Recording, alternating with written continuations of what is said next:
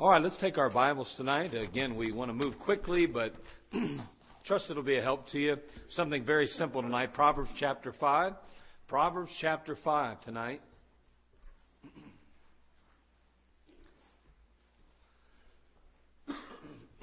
Proverbs chapter 5. A familiar passage, more than likely. If not, well, that's just as well. But we're going to take just a minute and just teach a simple truth it's one that you've probably heard a number of times before, but it's one that we need to be reminded about. So I want to take just a moment and share it with you. Proverbs chapter 5, beginning verse 21, we'll read just two verses. the Bible says, For the ways of man are before the eyes of the Lord, and he pondereth all his goings. His own iniquities shall take the wicked himself, and he shall be holden with the cords of his sins. excuse me, once again, for the ways of man are before the eyes of the Lord, and he pondereth all his goings. His own iniquity shall take the wicked himself, and he shall be holden with the cords of his sin. Father, we come to you tonight. We're asking you, Lord, just to speak to us in the short time that we have. We are well aware, Lord, that we have much business to attend to but Lord, there's no greater business in this world than you and your word and the things of Christ. And so, Lord, in these next moments, may we truly devote our full attention to your word and allow your Holy Spirit to do his work in our life as he takes the word of God and plants it deep. Know, God of heaven, we just pray that you'd help us as we take a look at this passage and try to make it very practical. Lord, may it truly be remembered in our lives. May we not take it for granted, but truly apply it. Well, thank you in Christ's name. Amen. First of all, we read that the ways of man are before the eyes of the Lord. And basically what it's saying is, is that our ways are in front of God. We're always out front. He's always looking, watching, observing. In the book of Proverbs, chapter 15, verse 3, the Bible simply says, The eyes of the Lord are in every place, beholding the evil and the good. In the book of Hebrews, chapter 4, verse 13, over there we simply read,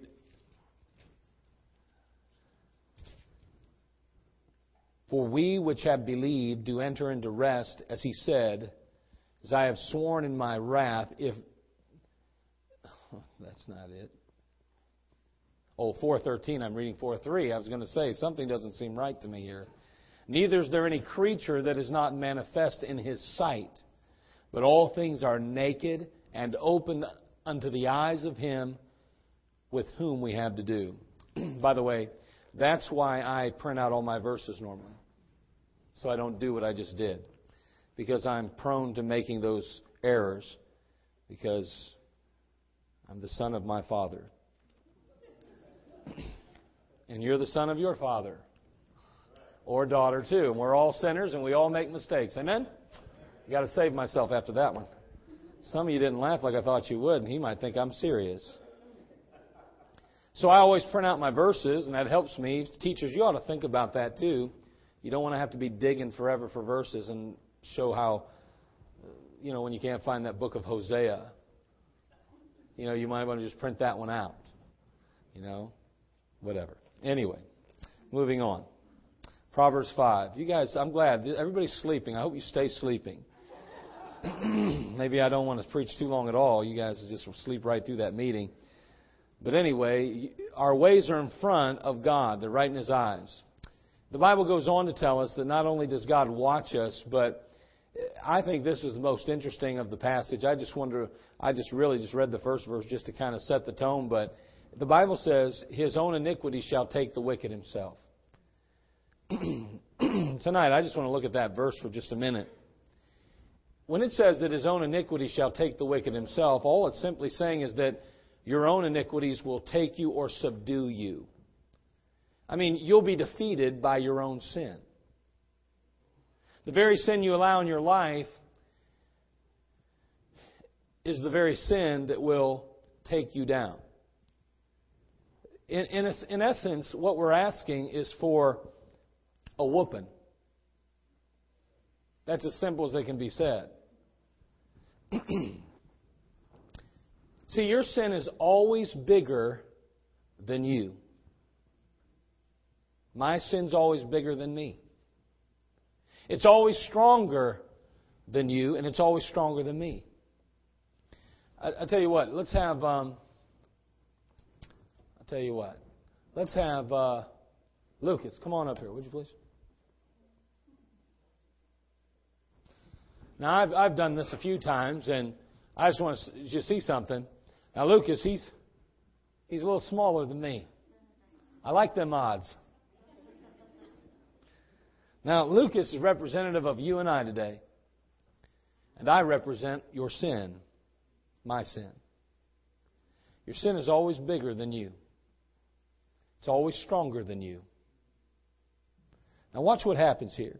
When I was a kid, Lucas, we used to play, we used to do Indian wrestling, and I know a couple of you have seen how awfully talented I am at it. But what it is is you you put your feet together, put your feet together, take your hands, and, and you try to pull each other off balance. Okay? The person that gets pulled off balance the fastest loses. So, like if I go like that and you lose your balance, oh, don't you got to keep your feet planted. Plant those feet tight. Okay, you pull me, I pull you. Right, oh, right there. See that? Oh man, you almost got me. He almost got me, didn't he? Oh, oh, you just lost. Okay, let's try it again. Ready? Got one more time. Ready? Go. Yeah. Yeah. There you go. Hey, guess what? Did I win? I did, didn't I? You want to know why? Probably because I'm a lot bigger and stronger, huh? You know what? One day you'll be big and strong too. Then if you try to do that to me, you'll probably beat me, okay? So we're going to just leave it at that. But for right now, for right now, Lucas represents you and I. I represent sin. No matter how hard he tries, no matter how much effort he puts forward, no matter how, how, how much energy he, he, he, he, he, he, he attempts to, to put into that match, so to speak, he's going to lose. Because he's not as big as he's not as strong. And I don't care, I don't care what it is in your life. If it's sin, it's bigger than you. I don't care how long you've been a Christian. It doesn't matter how, how mature you believe yourself to be. You are not bigger than your sin. Your sin is always bigger, stronger than you. Thank you. It's always that way. Samson is the Bible strong man. I mean, no man has ever been his equal, in strength, that is. He, he, he killed a lion with his bare hands. He defeated a thousand Philistines with the jawbone of an ass. He carried off the gates of the city on his shoulders. Still, although he was stronger than any man, although there was none his equal, he was taken in his sin. Even Samson, the strong man, could not escape his sin. His sin got the best of him also. we need to be careful tonight. We who come to church three times a week, and in many cases wear our ties and our, our dresses and all of our proper clothing.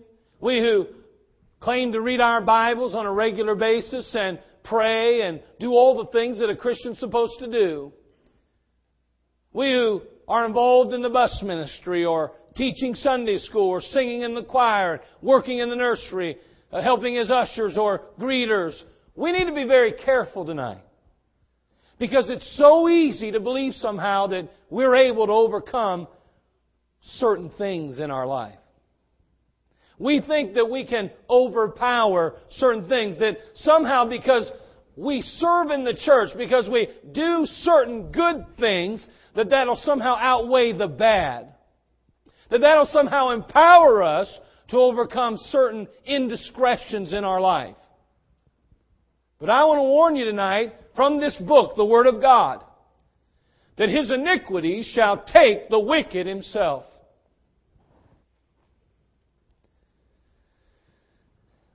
I can't tell you the number of times someone has pridefully said while referring to some sin in their life, I can handle it. I can handle it, preacher. I've been a Christian for years. I can handle it. I'm very mature in my Christianity. I read a number of passages in the scriptures. I serve quite faithfully in the church. I do all kind of benevolent acts and works in behalf of the Lord Jesus. I can handle it. I, I can deal with it. If I was a baby Christian, if I was new to the faith, if I didn't have the background and the experience that I have, then maybe I would be concerned, but I can handle it.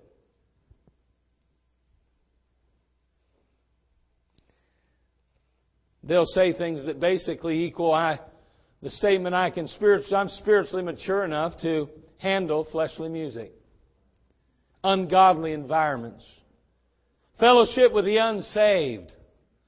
I'm spiritually mature enough to handle questionable media or harmless flirtation or even skipping church from time to time.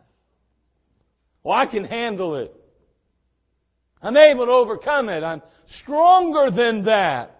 Oh, I know what the Bible says about being in God's house. I know what it says about uh, being faithful to my wife. I know what it says about all those things. But on the other hand, I've been a Christian for a number of years. I can handle it. I'm mature enough.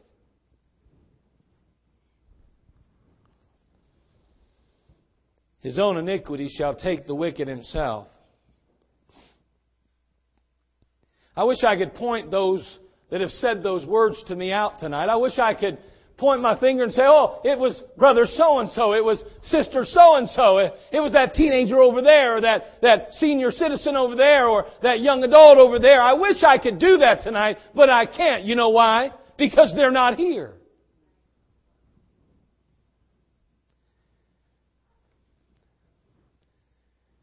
And if you and I think that we're stronger than our sin, if we somehow believe that we can handle it, it won't be long and you won't be here either.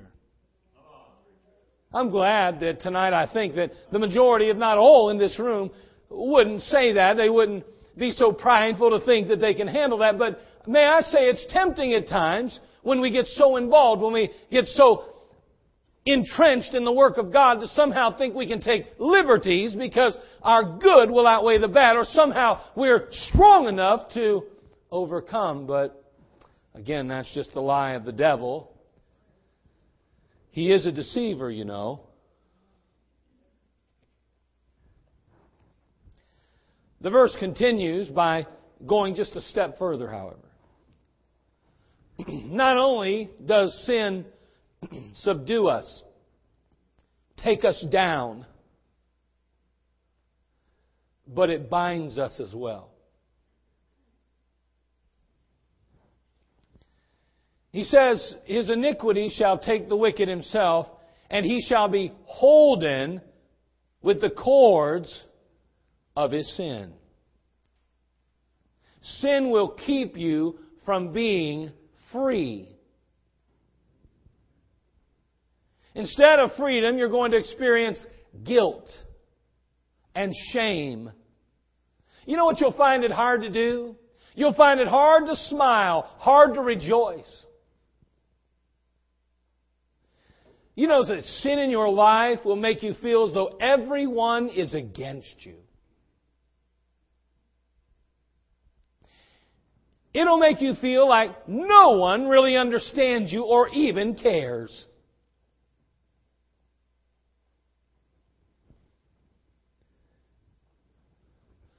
You will waller in self pity. That waller was from Steve White's holler down in West Virginia. Because it should have been wallow. But I was just expressing my West Virginia accent there. You'll waller in self pity and feel like you're all alone. You'll feel like everybody considers you the black sheep and an outcast. Now, if you've ever been where I'm describing, in those places I've described, you know why you were there now that you look back on it. At the time, you didn't think so, though. You would have swore it was somebody else. You would have swore somebody else did something, said something. You would be sure it was somebody else's fault that you felt the way you did. Let me tell you something. It's your sin. You know it now looking back. I know it now looking back. But in the midst of it, I somehow was convinced that I was the one on the outside, that everybody was pushing me away. Wasn't including me.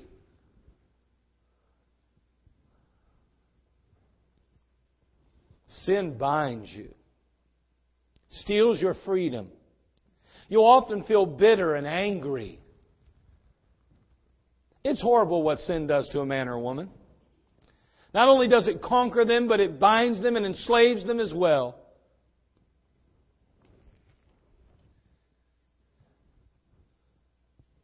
To be conquered, to have to live with the humiliation of such a defeat is bad enough. But then to be bound by chains and enslaved is no life at all.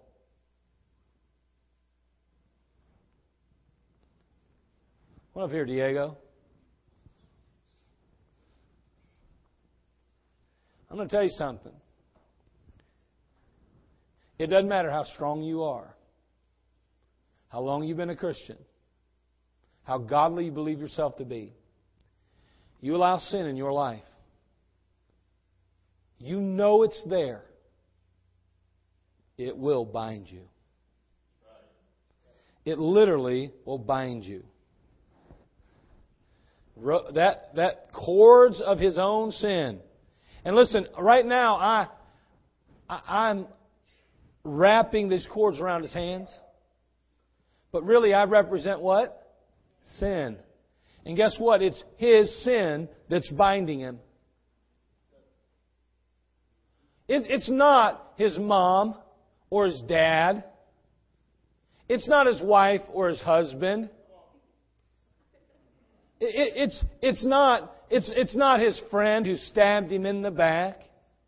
It's not even somebody that abused him. Listen to me. It's his own sin. It's not someone else's sin that's binding him. The Bible does not say that. The Bible makes it very clear that his own iniquity shall take the wicked himself, and he shall be holden with the cords of his sin. This is his sin that's binding him. His root of bitterness is not a result of someone else's sin. It's his sin. You say, but somebody hurt me. I realize that. But how you respond to that hurt determines whether or not you'll be bound. His unforgiveness binds him, not the act committed against him, but his unwillingness to obey God's word, to walk in holiness and righteousness. He says, Well, I've been a Christian a long time now. I, I used to, I, I was real careful with where I'd go and who I was with and what I did, but I've been a Christian a long time now. I'm doing real good. I'm free and man, the Lord's blessing my life. I think I can handle it. It's, it's only, you know, that one show that I know in my heart I shouldn't watch that I watch. I mean, it's only that one girl that I call that I know I shouldn't be really involving myself with because she's not even a Christian. I know it's a, I know that I, I probably shouldn't be watching certain things or reading certain things or visiting certain websites, but you know what? I've been a Christian a long time and God's blessing. I'm okay. I mean, I look around me and I can tell you right now I'm more faithful than most. I'm all right. But before you know it, you're bound. And then all of a sudden you don't understand why other people seem to be looking at you funny. They're not looking at you funny. You just think they are. Because you're bound by your own sin and guilt lives in your heart. Now everybody seems to be picking on you all of a sudden. Everybody seems to be looking at you cross-eyed. Everybody seems to be excluding you.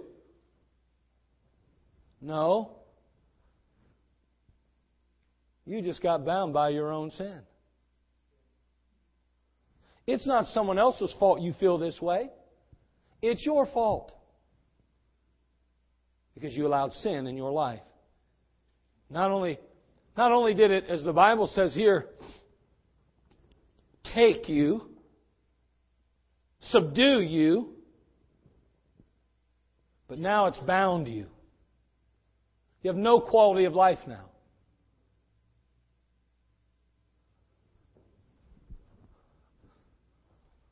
Leave those on. I'm sure your parents will appreciate that. No. Thanks, brother.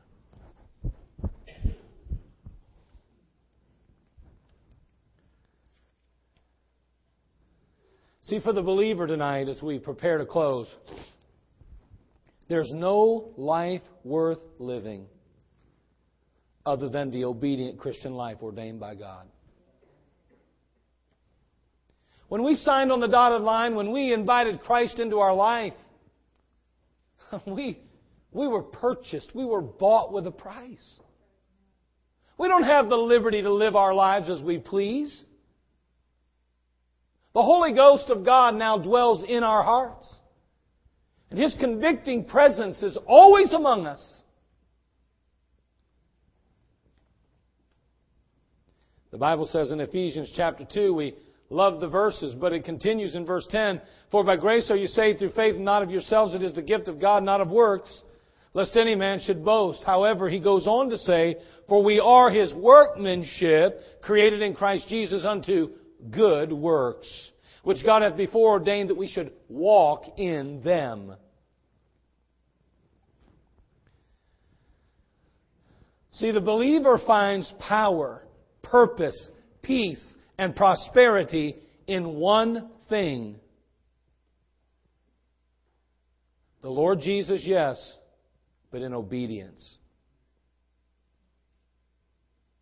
You can know God in your own words or vernacular.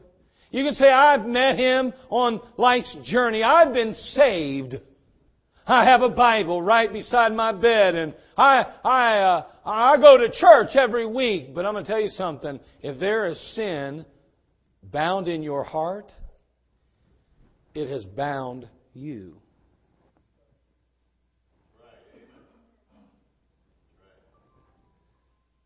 True power, purpose, peace, and prosperity is only found in an obedient life. Listen, young man or middle aged man or older man, let me tell you something. I don't care. I don't care how you feel about it. But if you allow lust to be bound in your heart, it will bind you. It will take you captive. It will keep you from the best things God has for you. I, I tell you, I hate the internet. I make no qualms about it. Do I utilize it? Yes, I do, but I hate it.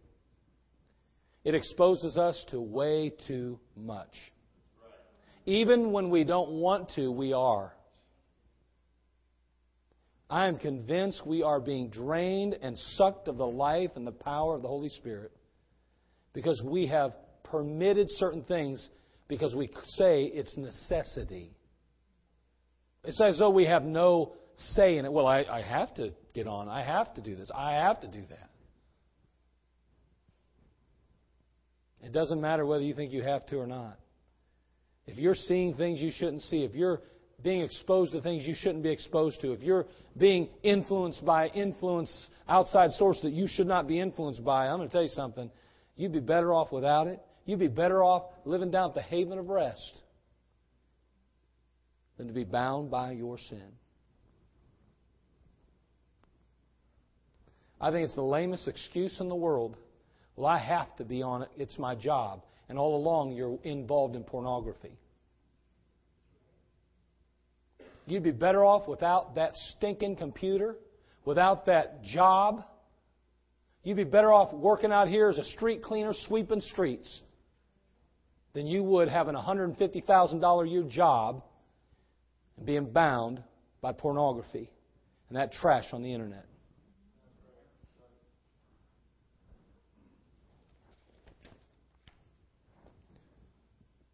Ladies, you need to be very careful you're not bound by your sin, too. I know there's a number of sins that we could talk about tonight, but listen, you've got some issues, too. All we have to do is get on that stupid Facebook and watch the trash that is tossed back and forth by so called believers. In one breath, praising God, and in the other, cursing. It is a pitiful state we find ourselves.